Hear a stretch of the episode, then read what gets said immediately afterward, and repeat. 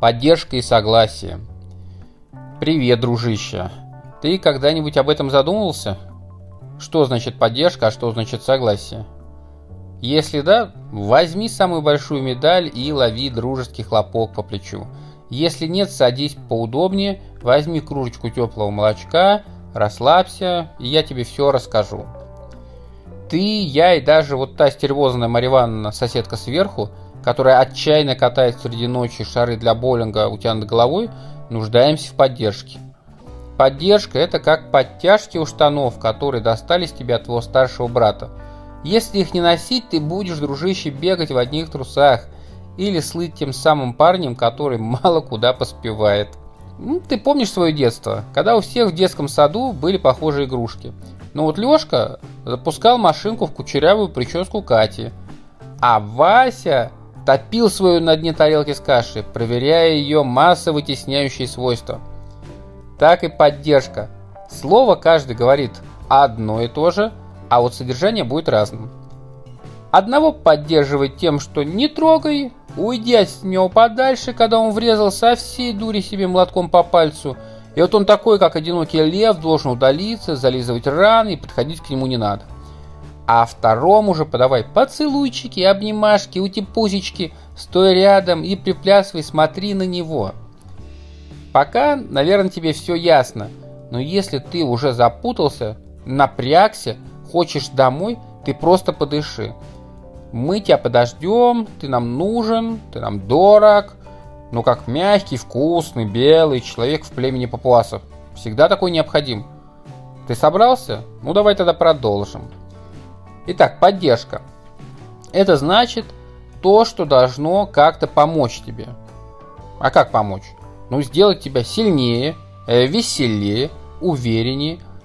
Ну и понятно, что после появления первых синяков и пробы на зуб папиного сарказма и маминых причитаний, ты определился с тем, что тебе подходит, какой способ поддержки тебе подходит.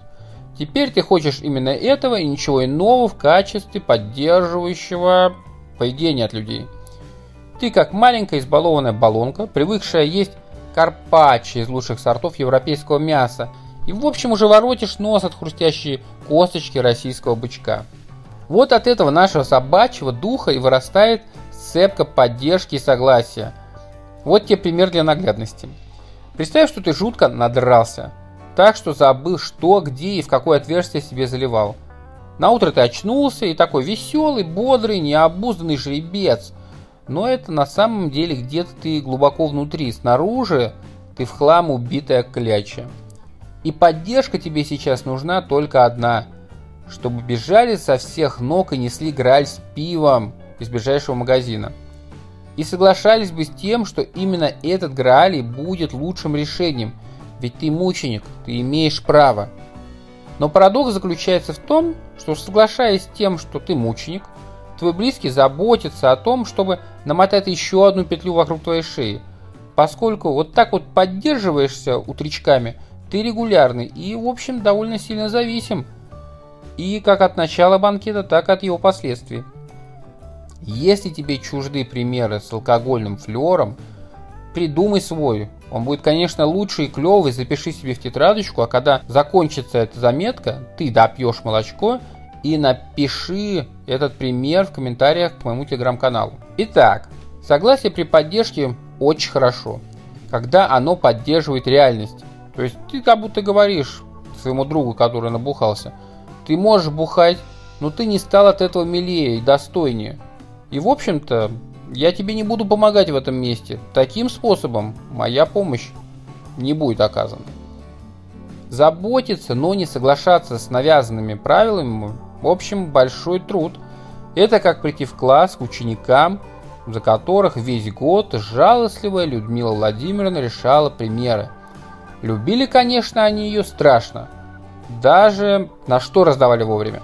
Но вот логарифмы настойчиво путают с лабутенами и рискуют остаться на второй год.